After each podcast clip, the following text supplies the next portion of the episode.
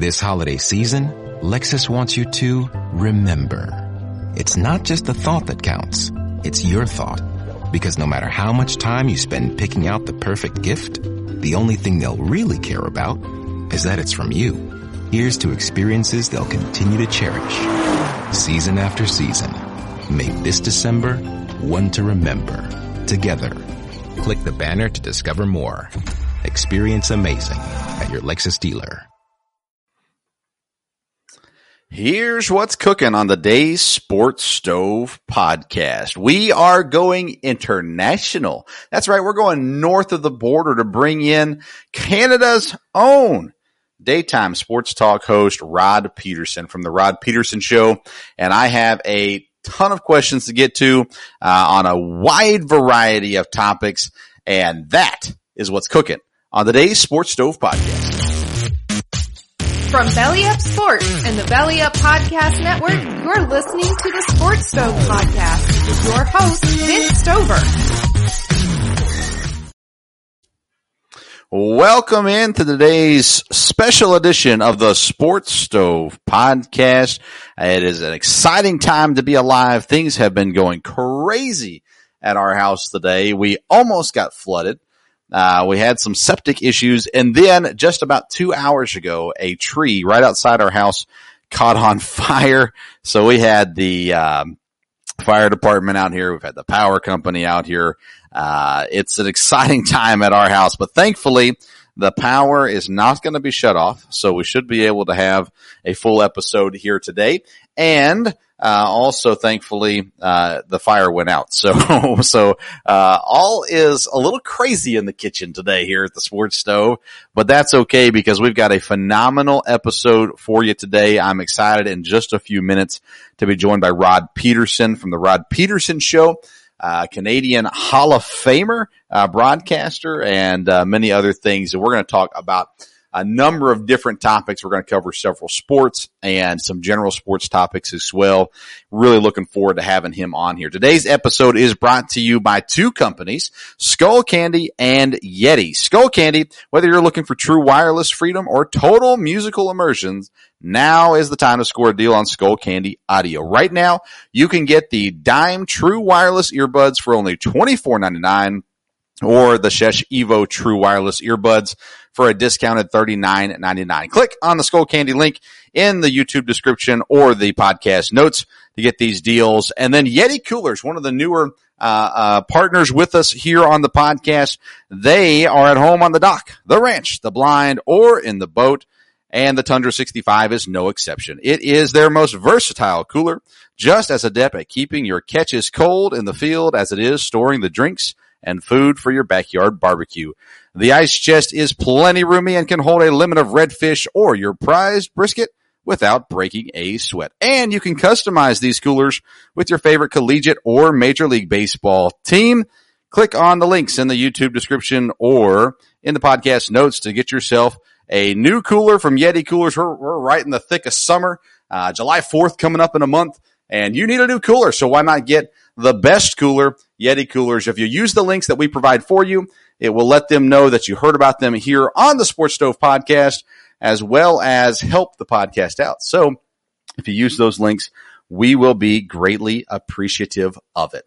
Right now, we are privileged to be joined by Canada's own, the host of the Rod Pedersen Show, the Hall of Fame broadcaster, the best-selling author, and many other things as well. Rod Pedersen. Rod, thank you for being with us today. Hey, thanks for having me, uh, Vince. Man, that's one booming voice you got. You you spent a few years in this business, eh? Well, uh, technically, I've spent a year in the business. Wow, Uh, well, you got a big voice. Thank you. Yeah. So I'm actually a pastor. So I use that on Sundays, uh, and Wednesdays as well. But, uh, yeah, the Lord has blessed me with it and we sure enjoy talking sports and, uh, and enjoy the opportunities for sure. Uh, no doubt. But hey, I, I really appreciate you being with us. Uh, enjoy your show. Uh, listen as much as I can, uh, while I'm out and about and uh, excited to have you with us. I want to talk about a wide variety of things today, but I want to start off with, um, your history in broadcasting. So you had, uh, the CFL for Saskatchewan Roughriders, 20 years. Is that correct? Yep. And then you've also done Western Hockey League. You've done World Junior Hockey Championship. You've done Grey Cups. A lot of things that you've done in your, in your play by play and broadcasting, calling games and things like that. So what is the top sports moment that you had the opportunity to call?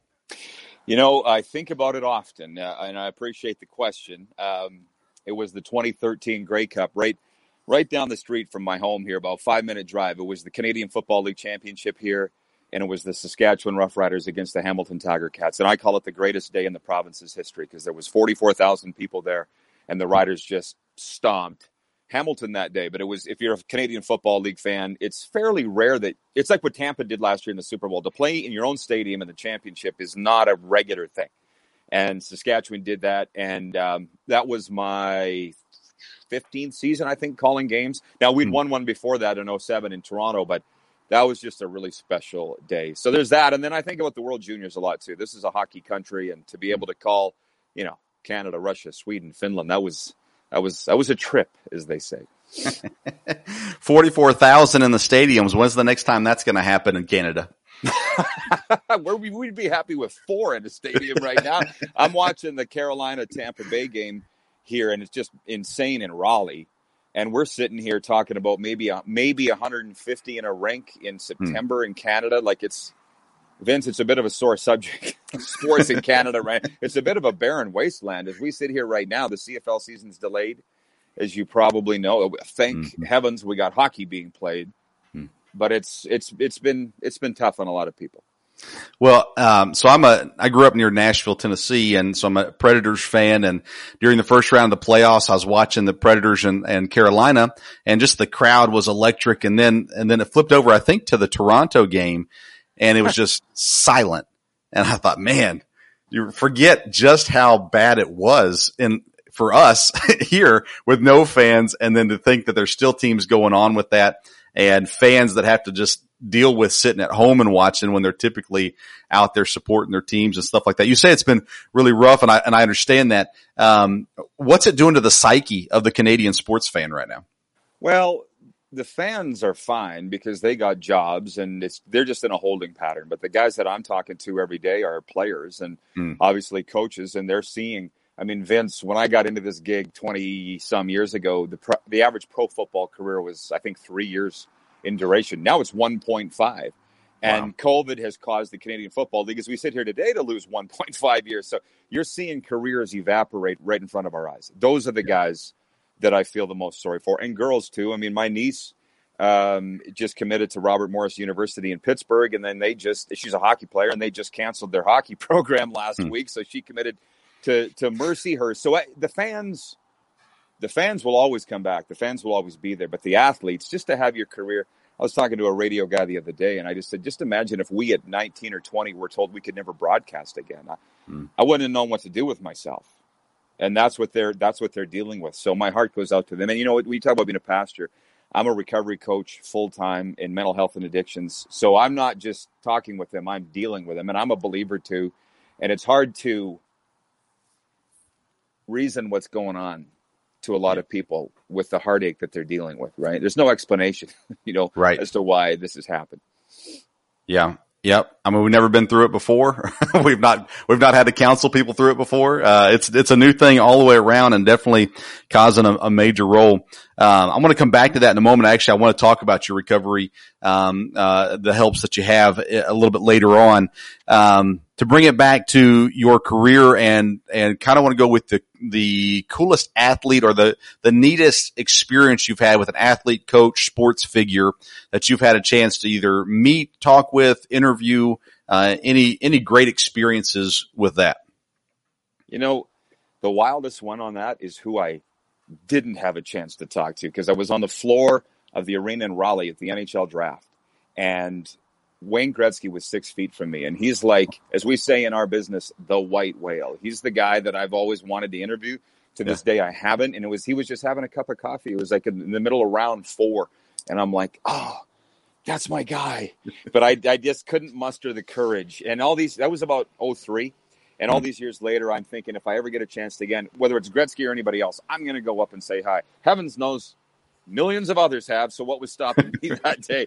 You know, so Yeah, you you've I mean through this pandemic, you've seen the thing, the lists of your best all time players, your best all time memories and stuff, and and um, I've been very blessed to meet just about everybody I, have wanted to. George Strait, um, you know that that's my guy.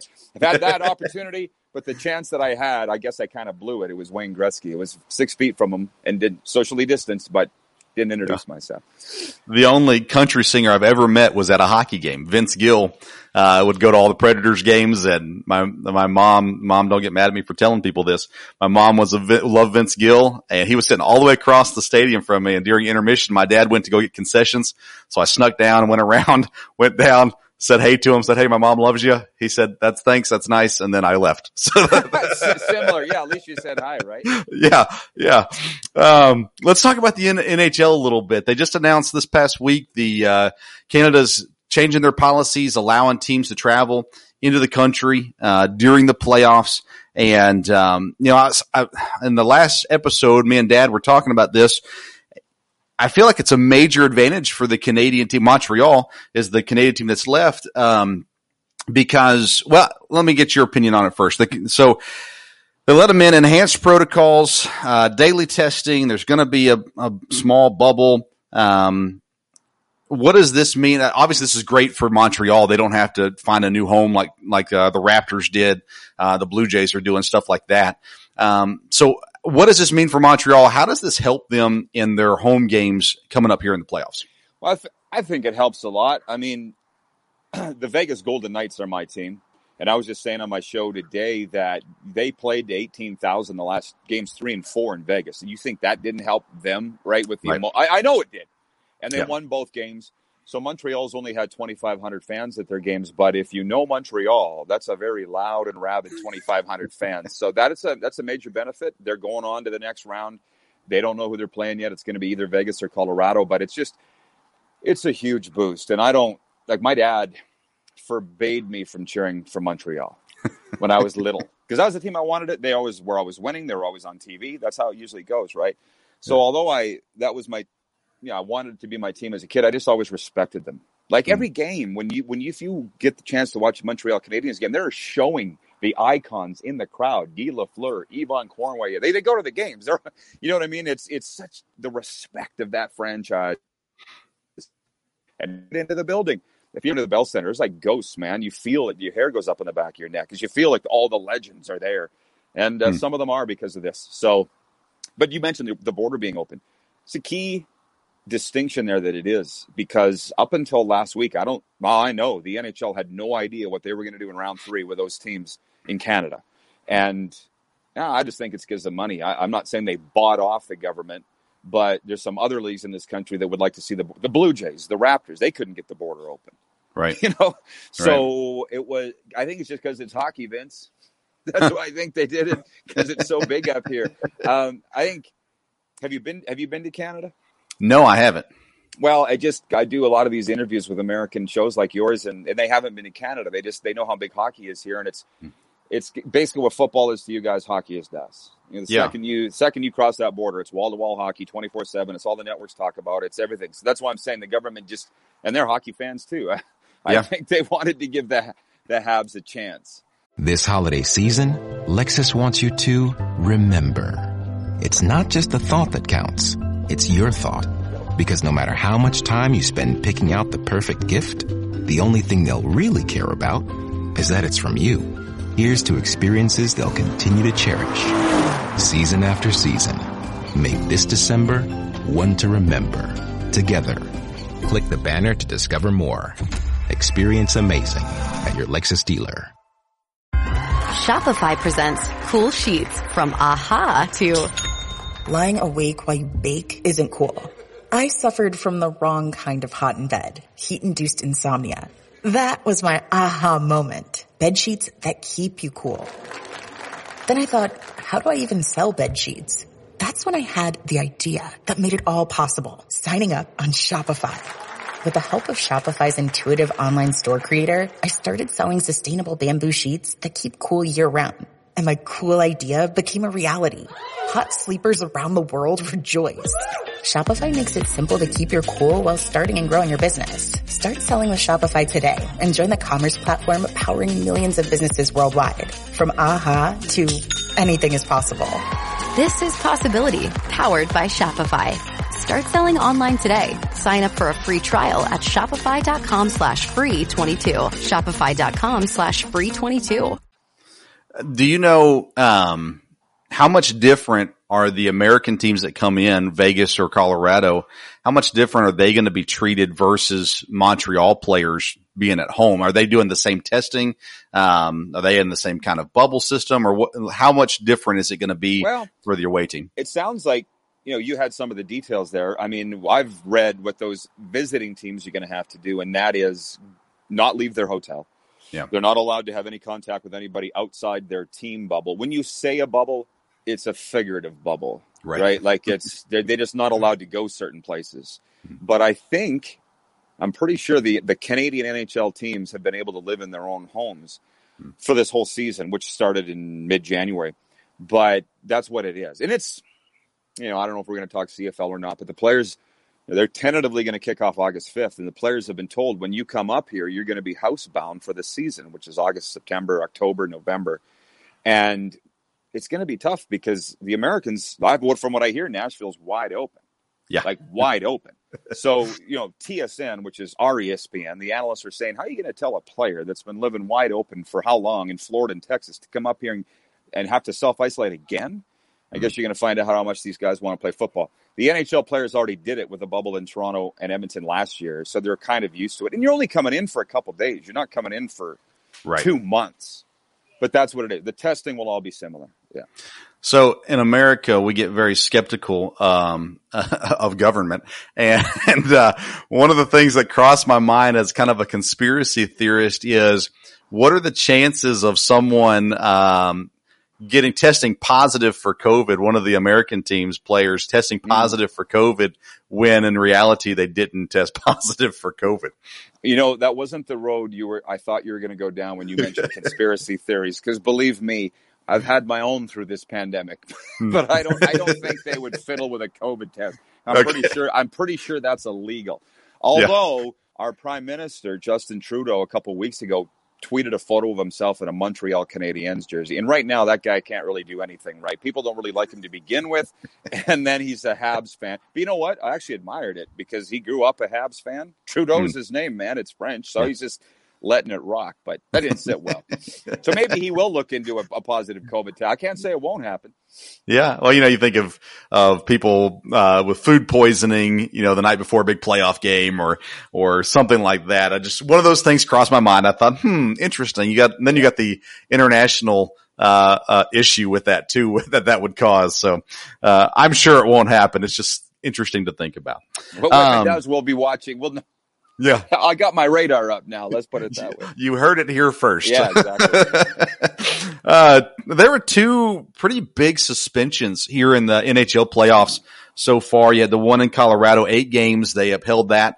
Um, and then you had the four game for Scheifele. You covered this heavily on your show, so I don't want to take too much time on it. Um, were you surprised at all that Scheifele didn't, uh, didn't appeal his suspension? I it wouldn't have mattered. I mean, he Hmm. uh, he wouldn't have won. But I mean, my take on that, and and I what I can't believe, Vince, was the uproar over that hit. And I, and I should have known after living in Canada my whole life that everybody would have an opinion on that. Like I literally walked onto the tee box at the first hole of my golf club on Sunday. Marshall walks out. What'd you think of the hit? And I'm like, you can't get away from it, man. Everybody's talking about it. Did was I surprised? I thought he took it very classily. He's he's a Canadian hockey player from Barrie, Ontario, or at least that's where he played juniors. Like, I'll take my punishment, but I didn't agree with it. And but clearly, you're a hockey fan. Some of these decisions that have gone on with NHL player safety this year make no sense. Like last night, Bruce Cassidy gets fined twenty five thousand dollars for a comment critical of officials that I didn't even think was that bad. So if you're going to fine him twenty five thousand, and Scheifele says, "I got this suspension, and I think it's harsh and excessive, but I'll accept it, and I'm not appealing it." That's that's being critical too, isn't it? they just got to pick and choose what they want to punish. Yeah. And, and, you know, I thought I, I went off on this in the last episode, but I, to me, it was, it was, I didn't think he should have gotten suspended. Fine. No, okay. Whatever. But I thought it was a, for all it was a hockey play. I mean, he was he was playing hard at the point, and and you know, you guys covered on your show. Puck wasn't even in the goal yet when he got hit. Uh, it was there. It was close enough, and everyone knew it was going in. But still, it was one of those weird things in hockey. You know, it seems like every sport we can't get away from the controversy of the the discipline that's being handed down in in every sport. There's always going to be obviously controversy about it. I was surprised at four games though. Um, and if you want to hear more of Rod's thoughts on it, you can find it on the Rod Pedersen show. They covered it thoroughly uh, there as well. I want to transition into football, Rod. Uh, CFL. So I don't know much about the CFL. I'll be honest with you. Me and Dad talked about a little bit. Dad, he was he's huge sports fan and uh, grew up in Illinois and kind of followed everything. But uh, tell me, how bad is the situation currently with the CFL? Well, it certainly depends who you talk to. I mean, I was on a podcast last night out of Calgary home of the Stampeders, and they said, "Aren't you glad that we're not going two seasons without a without CFL football? Wouldn't that have been detrimental?" I'm like, guys, we're not playing now. Like we're we're right. Like I'll believe it when we're on the field. Yeah. It's a really long, complex situation that I'm not going to bore you with. But here's the point: what we've Canadians see the CFL up there in the realm with the NFL and the NHL because all the games are on national television every week. Every game's on national television. They think the money's the same. And what the pandemic's done is shown them it's not. The average wage in the CFL is $95,000. The top paid quarterbacks are making about a half a million, really. And the point is, for them to play, Vince would have been to, the only way for them to play would have been into a bubble, go into a bubble. And the owners didn't want to pay the money to do that. I mean, my dad worked in the NHL for 26 years. I've been around the NHL, I've been around NFL owners.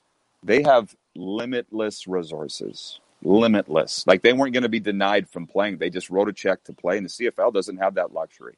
Hmm. So that's that's what it comes down to. And and to their credit, because I know all those owners after being in the league for so long, they've been very forthright and said we can't play without fans. Period. They have not steered away from that. But I just got a note sent to me the other day. What all the Roughriders players here were forwarded. And they said you basically, if you're not fully vaccinated, don't don't bother coming to camp which is supposed to begin July 10th. Well, 40% of Americans, I think, are fully vaccinated, and 6% of Canadians. So I said to the guy that sent it to me, how do they think they're going to open camp in a couple of weeks with 6% of Canadians vaccinated and half the league is made of Canadian players? Mm-hmm. So that's the football aspect. And when you say how bad it is, the financial aspect, I thought was really bad because they haven't had any revenue for a year and a half. Yet we're seeing teams come out now and say we've got millions in our stabilization funds, that contingency funds that we haven't touched. And I just sit back and go, if you got millions, then why didn't you pay the money to play? I think you owe your players and fans and the game itself to get out there and play last year, let alone this year. But they don't want to spend the money and it's their money. So I, you know, I, if I was in their shoes, I might feel the same way. I don't know. I'm not. Yeah, it and it's so hard to be critical because as, as a fan, it's easy to be critical, but it's hard to be critical because you're talking about spending someone else's money. Sure, we don't care, but but when it comes out of my pocket, it definitely changes a little bit. Uh, there was some conversation about a partnership with the XFL. Mm-hmm. Haven't heard a whole lot on that recently. Uh, do you have any updates or know anything more about what that would mean for the league, for both leagues? Well, and is it still going to happen? Listen, I think it's going to happen. I think the CFL won't survive coming out of this if it if it remains a nine team league, and some of those teams are financially distraught as it is. But I was just in the grocery store two hours ago, and a guy came up to me and he said, "If they merge with the XFL, I'm done. I'm not watching it." I'm like, I don't think you're telling the truth. I think I think you will watch it, but there's some incredibly strong opinions. Now, here's mine. And you say, you know, you've seen my show. I'm not shy giving my opinions. In 2001, when the XFL first, when we first came on our radar and first played, Vince McMahon said he wanted to buy the entire CFL, which wouldn't surprise anybody that knows Vince McMahon. right. And I said, "Let's go." We were in, we were financially, we were broke then. Hmm. I'm like, let's give up court. I think what it is, because I'm more of a hockey guy than a football guy. Yeah. So there are people that are married to the Canadian rules the three downs, the rouge, like the single point, the wide fields, the deep end zones. They just don't want to see that go away. And if they merge with the XFL, a lot of that's going to go away. Hmm. So, but what I don't get as a hockey guy is that we play on ice surfaces that are 200 feet by 85 feet, 200 feet by 100 feet. 175 feet by 70 feet. Like I, why is this such a big issue? I think it's just an ego thing of football, to be honest with you. To cut to the chase, I think they have to merge to survive. And I think that's the way it's going to go. You know, it's it's one of those things fans are so quick to say, I'm done. I'm not going to watch anymore. And some of them truly do. I mean, we went through that with the NFL. Um, still going through it with the NFL. If they take a knee, I'm not, I'm not watching anymore. And I know people who do not watch anymore. Mm-hmm. Um, I just, I just skip the first five minutes of the game and then watch from there. Um, but it's interesting if you take it away completely all those people who said I would be done with it all of a sudden would probably be going, Oh man, I wish they would have done something to stick around. And that's exactly what they could have done. Uh, the USFL coming back. Uh, my dad has told me stories about the USFL, Reggie White going there and those kinds of things. Um, for me, I, I feel like with the NFL cutting back preseasons, they're down to three this year. Soon enough, they'll be down to two and maybe even one preseason game all the more the football, the better because these these guys that used to get their shine in the preseason aren't going to get that anymore, and they're going to need somewhere to go play to show that they can actually play and make a league. And I think you know the USFL, the XFL, and the CFL could all be places where these guys at least get an opportunity to show what they have. Are you are you on the side of more football is better football? I know you said you're more hockey than football, but uh, what are your thoughts with the USFL coming in? Well, no, that is the exact phrase I used in my weekend column that I wrote. The more football, the better. But mm. the problem that I have, well, you got some good questions tonight, Vince. The problem that I have is as soon as the USFL made that announcement Thursday, I like I, a smile came over my face for I'm like more jobs for players, coaches, more football to watch in the spring when there really isn't any. What what what's the downside? And all of a sudden, CFL people were saying, it's laughable. They're a joke. Brian Woods is behind it. He's the spring league guy, and he's not paying his coaches. And like they just immediately trounced the USFL. And I'm thinking this isn't there. That's just uh, the business world of trashing your competition. Hmm. That's really all that it was. And immediately, too, people were saying, "Oh, now the CFL has leverage. Maybe they won't go with the XFL. Maybe they go with the USFL." And I'm like, "How be one of you get on the field and play first? How be we do that?" You know. But I'll drag this back to the CFL announce or discussion. You said how dire is the situation.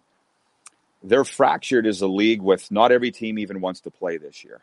I know that's hard probably to believe, but some teams don't want to spend the money. It'll cost more money to play than not play, and they run mm-hmm. these teams based on a balance sheet.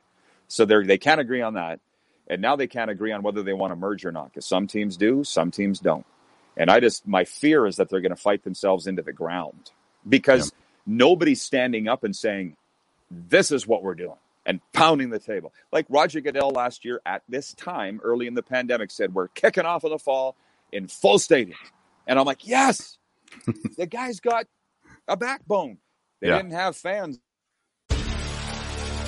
Hi, I'm Maria. And I'm Mike. And we're Team, Team ready. ready. Black Hills Energy knows your home is where your heart is. So they want you to be ready it's all about keeping you safe, prepared, and making your home as energy efficient as possible. Everything from how to weatherize your home to how to stay safe during extreme weather. Be ready for anything. Go to blackhillsenergy.com slash team ready. But they did kick and for and it's just a Canadian mentality. Like I just feel that the commissioner of the league here is too afraid to stand up and say that because cancel culture. Hmm. Right? It's not as yeah. bad now as it was a, a, year ago. I don't think people just want the league to play, but it, yeah. nobody's standing up and saying this is where we're going, and that's a concern to me because that's what leaders are supposed to do. Ryan McCarthy, he's the host of the No Credentials Required podcast, has been a guest on our podcast a couple different times. He has a question. He asks, uh, can you share any uh, crazy stories about the uh, Riders 2013 Grey Cup team? the team? well, listen, I can talk about that all day, and I appreciate the question from Ryan. Um, I don't know where to start. Just consider the week of Grey Cup week because it's like Super Bowl week. It's a it's a festival. It was minus fifty two degrees all week long, and in Fahrenheit that still works out to like minus thirty. Like it's ridiculous. so Um, funny. Well, for one, there's a huge party that they throw every year at Grey Cup, and it's called uh, Riderville, and it's the Riders host it, and there's like ten thousand people going into this bar. It's insane. It's a gong and I was afraid, really afraid, that somebody was going to stumble out of Riderville into a snowbank, freeze, and die. Like every morning, I got up and checked the news to wait and hear that somebody had frozen to death, inebriated. Fortunately, that didn't happen. But on the day of the game, I was driving to the stadium, my usual ritual as the play-by-play guy. Stopped at a 7-Eleven to pick up a pack of Halls, throat lozenges, and a coffee, Mm-hmm. and a drip of water dropped off the roof onto my hand as I was opening the door. I'm like, "What?" And it warmed up to melting that day which led to being the greatest day in Saskatchewan history. But there were there were players on the Hamilton Tiger Cats that had frostbite in practice. Like I wouldn't even go to those practice. Like I walked out to practice. I'm like, are you kidding me? I'm leaving. This is inhumane that they're making these guys practice in this. And there's a thing in Canada called hot shots, and they're little things you break and they heat up, and you put them in your mitts, you put them in your boots. So the Roughriders had hundreds of these things for practice and they wouldn't give the Tiger Cats any. So I'm, yeah, which they're like, hey, you should have brought them. You knew it was going to be cold. Can't you check the forecast? So there was that, and I think too when Hamilton arrived here and stepped off plane, that was the Tuesday of Grey Cup week, and the game wasn't until Sunday. The Riders had the game won that day because like their faces were freezing, and the Riders they just weren't going to be denied. They kicked the tar out of their opposition every playoff game on the way to the Grey Cup.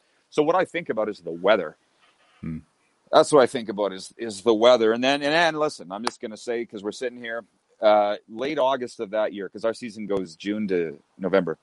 There was a huge bar brawl. There's a bar strip here called Dewdney. It's like Broadway in Nashville, and a bunch of our guys got in a brawl, and some of them got charged, and it kind of fractured the team. And there was a hmm. huge, yeah, like internally, it's fractured the province actually because the the fan base of the team is just like this.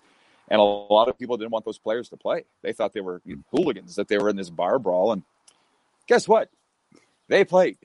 Yeah. you know? But there was actually even even within the locker room, there was a bit of a fracture over that.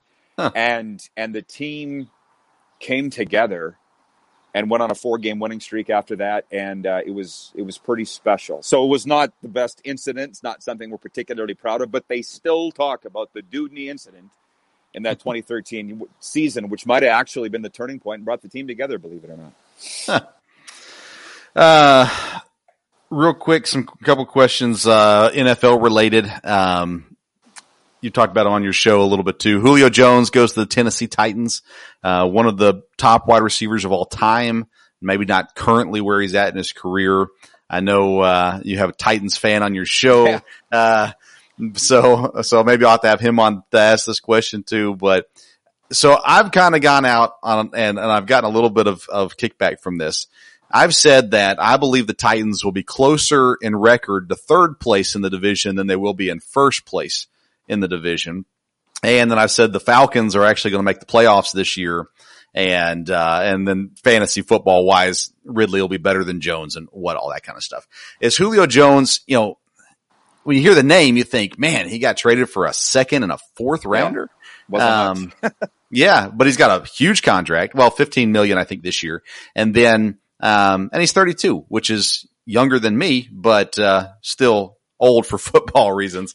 Uh, I mean, these guys towards the end of their career, we've seen it from way back. Joe Montana, probably further back than him. I just wasn't alive, but, uh, these guys that are moving teams and things like that. Julio Jones, is he still going to be effective for the Titans?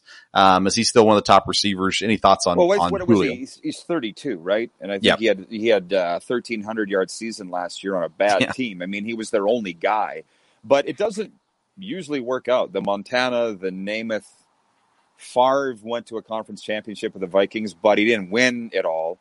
I think, and they're all talking about quarterbacks, though. You know, Yeah. Julio Jones is a receiver, and I just think he's going to be mightily motivated to Mm. prove everybody wrong because he's hearing everything that you're saying. Like, is he Yeah. still the same guy? Does he have much tread left on the tire? And I'm just thinking about that division right now. You got Trevor Lawrence. What's he going to do in Jacksonville? Um, no, that it's not the strongest division. Right. So I, I, I think they're going to have a good regular season record. I do. I and I wondered if they needed him too. Yeah. For one, they were a very good football team, but better's better, and I think it's going to work out. And I think he's going to play highly motivated. I kind of crappy the way it went down. Because the second I heard that interview on Fox Sports One's uh, in Undisputed, I'm like, he doesn't know. He doesn't Yeah. know he's on the air. We, Yeah. we had that debate whether he did or not. He didn't know. Did you think No. he knew? No, there's no way. No. No, there was too much respect shown to some degree in that process between him and Atlanta for him to have known he was on the air when he said what he said. Um, it's, it, I mean, you got his true feelings, but, uh, no, there's no way, no way in the world he knew. No, but I got to think if it, like if I don't know if Shannon Sharpe's going to be disciplined for that because that like you don't do that. Right. And I've been in this business 32 years. If I'm putting somebody on the air on the speakerphone, the first thing I'm saying is you're on the air. Right. Mostly because they're my buddies would swear. Right. So I'm like, don't, but, but, you know, Sharpe didn't do that because he's not a career broadcaster. Yeah. And I think Julio Jones probably wouldn't have been mad at Sharpe because he's like, eh, the truth's out anyways. Yeah. I didn't want to be in Atlanta. That's why I said it. So I'm just wondering. I, I guarantee you, Sharpe would be disciplined for that. Oh yeah. There's yeah. no doubt. But I don't think he's going to lose his job. No, probably not. And, and there's probably a few guys that are now like, I'm not sure if I'm going to answer if Shannon calls. but, You would uh, think, yeah. yeah, definitely. Uh, that brings us to Aaron Rodgers. So I, I'm a lifetime Packer fan. I was named after Vince Lombardi. I have a son who's named Brett. We almost changed his name, but it was too late. Um, and, uh, that was right when, when everything went down with, with Favre. Oh, it was, it was a bad day, but Yeah. we got over it. We forgave him. And, uh, Aaron Rodgers, you know, it's been silent. No one's given us any real facts in quite some time with Rodgers. He's yet to speak about it, um, with the, with the exception of his short bit there on Kenny Mayne. But, uh, I feel like he's going to be a Packer this year. Actually, I've, I've said, uh, on social media, he will be back and he'll sign an extension, but I can be a little biased. So Rod, what are your thoughts on Aaron Rodgers? Will he play for the Packers again or is he going somewhere else? Well, I'm not going to debate with you the Brett Favre saga. I'm a Brett Favre guy, so I had mm-hmm. his back in that whole thing. History does repeat itself, Vince. You know that, right? So 16 years later, here's Aaron Rodgers. And I mm-hmm. thought it was the exact same situation that Aaron was upset that his replacement was drafted. And that was kind of the way it was framed initially. And I was actually on the Packers side. And then with the Kenny Mayne interview, when Rodgers said, I'm being treated like a number, hmm. You that's what happened with Brady in New England. He was being Yep. treated the same as everybody else. And but they're not the same as everybody else. And no. and we got a punter here on the Rough Riders, Jon Ryan. Well, you know John. He Mhm. played for the Yeah. Packers for quite a while, and he like he is tight with Aaron, like tight. And he said Aaron Rodgers is a super dude. And Tori Gurley's a really good friend of mine. Said the exact same thing. This is not a pouty quarterback, i.e., Deshaun Watson, if I may. Hmm. Um, Brady got out of New England, and look what he's doing in Tampa. He he had carte blanche to sign the guys that he wants. He was, you know, de facto GM, and that's what Aaron. I thought that's kind of what he told Kenny Mayne. He's like, I want some say in what's going on here. And after what he's done, he wasn't pouty about it. I swayed Aaron Rodgers' side. I was initially on the team side, and now I'm on Rodgers. But how does it how does it play out?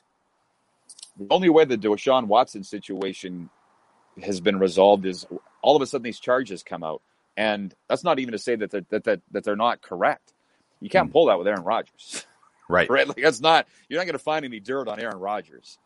So I think the team is going to win. Yeah. but you're going to have a dis- disgruntled quarterback. That doesn't usually play out very well.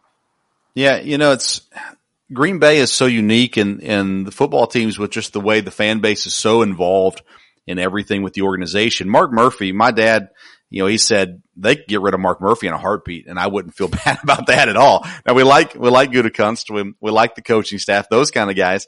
Um, you know, and dad just thinks Mark Murphy, he's part of the problem. He's, he's kind of stuck in his ways. And, and you look at the history of the Packers, Ron Wolf, he was right um, almost every single time, and they've had success for the last uh, you know forty years about. And um, but a large part of that is because of the quarterbacks that they've had there, Brett Favre there, and and now Rodgers. Jordan Love is not ready. He might be No. the answer, you know, in another year or two. He's not ready now, and you know maybe maybe the Packers will have to go through a year of Jordan Love uh, playing like a rookie quarterback, even though he's not a rookie technically. Um, in order to get through to the next stage. But what do you think? Is there any chance? You mentioned the coaching staff. Matt LaFleur's decision to kick a field goal late in the NFC Championship game last year, that Aaron Rodgers was upset about that. I, I guarantee he's upset at the time. I don't know if he's still upset or not, but that stuff, when you're dealing with a veteran guy like Aaron Rodgers, sticks with those guys. Yeah, Took the ball out know, of his hands. You know? The the argument to be made, at least from the other side, is well, if Aaron would have ran the ball on third down instead of throwing it away, then maybe he would have gone for it on fourth, even if he didn't make it, if he was a little closer. There's, I think you look, go back and watch that video. Uh, I don't, I'm not a player, so I don't know, but I would think you go back and watch it and you go, you know what? Yeah, that was the wrong call on fourth down, but there was a number of things along the way that I could have done better and he could have done better and this person could have done better that would have changed the outcome. I mean, three interceptions for the defense and you still lose. That's a, that's a rough day right there. But yes, LaFleur and, you know, I was texting the dad as soon as it was happening. I was like, I can't believe they're kicking a field goal. What in the world are they doing? And, uh, you know, those are the things you look back on. I, from what I can tell, Rodgers and LaFleur have a great relationship.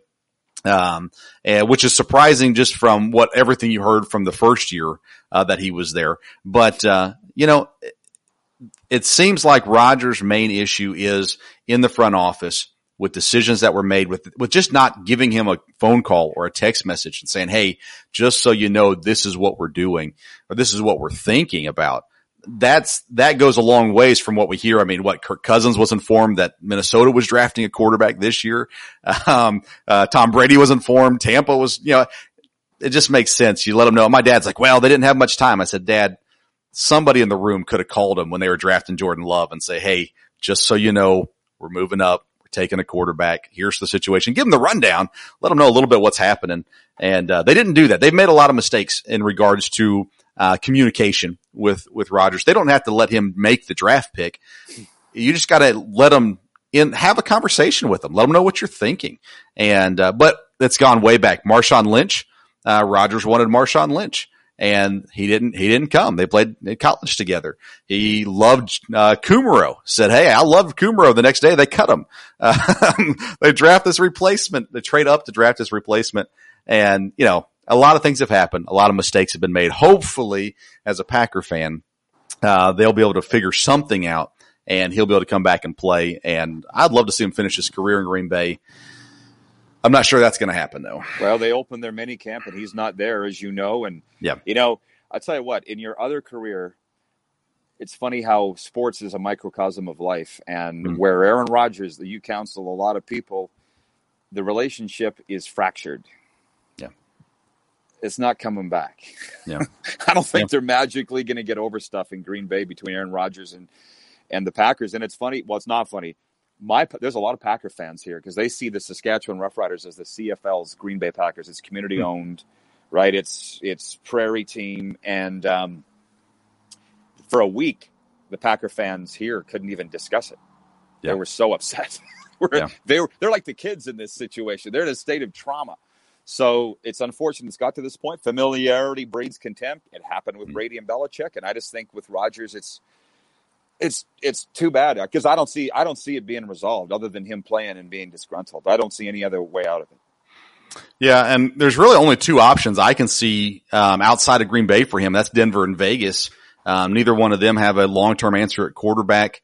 Um, if you're talking about getting a quarterback back, then Vegas is the only option because Derek Carr is way better than any quarterback Denver has. Um, I don't think he's getting traded this year. I think it would have already been handled if he was. Um, so it's just a matter of is he gonna, are they going to stand their ground and say, okay, fine, don't play this year, or will they be able to come to some Well- kind of terms? Some have predicted a holdout. I mean, guys Yeah. close to Rodgers have said there could be a holdout, which just underscored to me how fractured the relationship is. I just, I, Yeah. it's it's really sad. Uh, but again, I opened this thinking that he was a, a whiny, entitled player, and he sold me on why. You know, Yeah. it's not easy for me to come off my position. I don't usually do that, but I did in this state, this stance. All right, I've got two more questions for you, Rod. Thank you again for the time today. Uh, this question is, I've always viewed sports as an escape and in America, they've always been very unifying. Um, right after September 11th, I mean, the, the scene of President Bush walking out on the baseball field, the football games that happened, I think it was two weeks later. Um, that's just brought everybody together over the last two, three, four years it seems like sports are now no longer unifying us. They're actually a part of what's dividing us. And this is specific, I guess, to America. Well, maybe it's in Canada too. I don't know. But, um, do you think sports are still an escape for people or have they just become part of everyday life? Scott, sports has a lot of problems right now, and I look at it a, li- a little differently. When the NFL signed this new TV deal, and what is it at now? Three hundred billion a year or something? Bunch. Yeah. yeah, like everybody saw the money, and I'm a Dallas Cowboys fan, and I look at Dak Prescott and the 75 million a year that he's going to pull in with bonuses and everything, and I everybody's like, "Wow, wouldn't you like to make 75 million a year?" I'm like, "No," because the pressure on Dakota Prescott is out. More money, more pressure, more money, more problems. Mhm. And I mean, if you're going to honor Black Lives Matter, that's an important cause, you know. But it, what has happened here is this hate that we're seeing has always been here. Mhm. What brought it out is it social media? Is it the pandemic? Is it Donald Trump? They didn't cause it. It's Right. always been here. And again, back to our other careers, talking about it is probably a good thing. But I just don't know what it's going to take for people to heal. Sports isn't the problem. People are Right. people are. It's, it's- the sports has done nothing wrong, you know. Um, and honestly, I thought the pandemic would actually sh- would wake sports up in terms of the money, and this NFL deal shows that it hasn't. They're making more money, so you know what I mean. So Yeah. I tell you what, it brings my group together. Let's put it that way. And we played hockey here in a bubble, and I got to call the games. I, I can't believe how happy I was. The players told the coaches and owners of the teams, uh, of the hockey teams, every day, thanks for Mm. playing, and I for for giving us a chance to play. And I sports will always bring people together, but we had a lot of healing to do, and I'm not sure people understand yet that they need to, let alone start that road yet. Well, that's a good transition into healing. Uh, you have an organization called Pedersen Recovery where you're helping with um, drug addicts, alcoholics, addictions, um, things like that. I'm curious, um, you know, what's the story behind that? How'd that get going? Uh, where did your burden come from with that? And, and what are you doing? Um, what can you share about, about that uh, organization? Well, I'll give you the I'll give you the quick version. For 25 years, I was an active alcoholic and bad. I mean, my dad was a recovering alcoholic. He quit when I was two years old, and I just cold turkey just stopped after his third driving while impaired. And I just thought, you know what? When I'm ready to quit, I'll quit like my dad. Hmm. And I got into my 30s and I couldn't quit. It had me like like this, you know. And um, that's addiction. I wasn't. I never tried drugs, but if I had, I wouldn't be sitting here talking to you today. I'd have died. But I faced an intervention, and was t- six and a half years ago, and I was told to quit drinking, get into recovery, or lose everything. And I give myself a little bit of credit for making the right choice. And then I got into recovery, haven't drank since. And two years in, I got offered the opportunity to work as a sober coach by a sober coach out of Montreal. And I said, "What? What's a sober coach? I haven't even heard of it." And he goes, "Well, I coach people to get, you know." And it was just sobriety at that time. Mhm. And uh, he goes, "Come work with us." People for whatever he goes, "I don't even know what you do." He didn't. he was in a twelve-step meeting that I was in. He's like, "People listen to you. Who who are you? What do you do?" And he goes, "But you got to go get training." So I got a diploma as an addiction treatment specialist, and then added to that intervention training. Just got my certification two weeks ago as a recovery coach. Uh, stress, trauma, um, grief management, all those things, and you know you understand it with what you do. There's no better feeling in the world to help others. Yeah. So I've been doing that for four years, just past four years, and hmm. that's the highlight of my life. The sports is just for fun. Yeah. But it, near the end of my time with the Roughriders, like my our roads were going like this. Like, for one, sports is not life and death, and to hmm. sports people, it is. And Yeah. God bless them, they don't know any different. But when you're dealing now, when people's lives are in the palm of your hands, doesn't really matter who won the football game on the weekend, Right. right? So it just wasn't. We were going different directions, Hmm. and uh, I don't regret the change. They don't regret the change. Uh, but this is what I'd rather do. It's just the best feeling in the world. It kind of drives my wife nuts because my phone's going off 24 seven, you know, with people that have issues. Yeah. And, and uh, here- here's a funny story. My counselor, probably about three years ago, said to me, because I still have one, he goes, How do you do this over the phone? And you text people and you counsel them over the phone. Like, what? Nobody does that. You need them on your couch for an hour. And I'm like, My people are all over North America. I can't get them hmm. in my couch. And then the pandemic starts, and I said to him, boy, your business must really be hurting if you, you know, you can, we can't do face to face. He's like, no, there's this virtual thing. It's great. I'm like, what, what were you mad at me for? Yeah, it works great. so I've been doing this with my guys, and it is guys. I don't work with women. Mm-hmm. Because there's enough work in sports, Yep. entertainment, and military with guys. I don't need to branch out any more than that. So that's what I do. But it became mental health as much as addictions. And eh, I've done everything in my life, Vince, backwards. I Hmm. didn't want to be an alcoholic. And when I was, I didn't want to get sober. I didn't want to become a recovery coach. And then I had all these people coming to me with their help with mental health i- issues, and I had no idea how to help them. Yeah. But I'm like, how do I say no? Right. So that's where I went and got the training. That's awesome. Um, you know, are are you working? I know you can't. I don't want to get too specific with it, but are you working with mainly with athletes and sports figures, All of or is it kind of everything? Uh, mostly mostly athletes and some military. Okay. Um, I, I would like to speak with more entertainers because I sit here and cry and moan every day about sports not playing. There hasn't been a concert in this country in over a Right. year, and Right. it's not just the guy or girl on stage. It's the bus driver. It's the cable pullers. It's it's, it's the ticket sellers. Like so many people are hurting in my world of sports and entertainment. You know, and you see them going off on social media, ripping the government, ripping other people. I'm like, you're hurting. Hmm. Do something about it. But you can't until they want to. Right. So it's been a really tough time. Yeah. Definitely. Definitely. All right. Well, we've been with Rod Pedersen. He's the host of the Rod Pedersen Show. Uh, tell everybody where they can find when and where they can find your program and the best place to follow you on social media. Well, thanks, Vin. You're in Kentucky? yeah. Yeah, it is. Uh, Game Plus Television airs us daily, noon Eastern, for two hours on TDS Cable. If TDS Cable is your cable package in Kentucky, you get the Game Plus channel. Um, if you don't, you can watch us on Facebook and YouTube live daily. Same thing, noon Eastern. And just you see my name on the screen there. Follow Rod Pedersen. My recovery accounts Pedersen Recovery. I'm not hard to find, so I appreciate the opportunity for that, Vince. Yeah, and we've of course posted on Twitter. We've tagged Rod in all our posts and stuff like that. So you can go to the, the Twitter page, find him there and his on his bio uh, on his Twitter page, links to his show as well and his Pedersen Recovery as well. So you can find information uh, there also. Rod, it's been it's been a blast. Uh, I enjoy the show. I, I listen either the podcast version or I jump on the YouTube. Uh, I work during the days. I actually work also, so uh, so I'm listening as I go and everything like that. But I really, enjoy. it. Yeah, you know, it's we have we have a uh, sports right now has a problem with this um, hot take mentality where everything they're saying something but they don't believe it. And uh, one thing I, I like about your program, it's not just you, but the other gentlemen that join you throughout different times. It's not it's not hot takes. It's it's legit conversation. It's real opinion, and uh, to me, it's very insightful. So I appreciate the the programming, and uh, I'll compare you to George Plaster. I don't know if you know who George Plaster No. is, uh, but growing up in Nashville, George Plaster was on the Nashville radio. He's still on Nashville radio um, as well, and um, just real, genuine, and I appreciate that and, and what I like to listen to. So Now Uh, you're giving me something to do tonight. Look up George Plaster. There you go. sure It's won't be hard to great. Yeah. The only guy in Nashville that would say anything negative about Jeff Fisher was George Plaster. And uh, now he didn't always talk negative about about him, but everyone else was too afraid they wouldn't get an interview anymore, Oh, so yeah. they wouldn't you say think- What did anything. he think of Vince Young?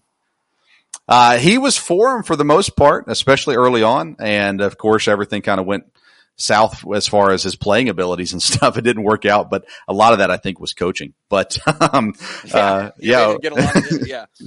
Yeah. Well, we had Yeah, that- that- here for a that while. hurts. That's why I ask. Yeah. Oh yeah. Yeah. Yeah. Um, yeah. So there's, there are still good sports talks out there. You just got to find them between the Rod Pedersen show, George Plaster in Nashville, the sports stove, anywhere you get it. Um, Absolutely. all here. Rod, thank you so much. I really do appreciate the time. You've been, uh, you've been very kind to our network, the Belly Up Sports Network. And, uh, we sure appreciate that as well. And we'll continue to watch and, and, uh, again, thank you very much. Hey, well, thanks for the chance, and well, hopefully you can return the favor with me someday and come on. That'd be fun. Would love to anytime. Okay, thank you, man. Thanks. That's Rod Pedersen from the Rod Pedersen Show. Thank you so much for tuning in to the Sports Stove podcast.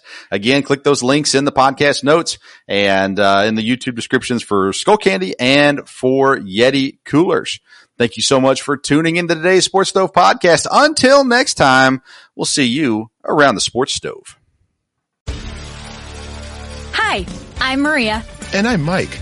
And we're Team Ready. Black Hills Energy knows your home is where your heart is, so they want you to be ready. It's all about keeping you safe, prepared, and making your home as energy efficient as possible. Everything from how to weatherize your home to how to stay safe during extreme weather. Be ready for anything. go to blackhillsenergy.com slash team ready.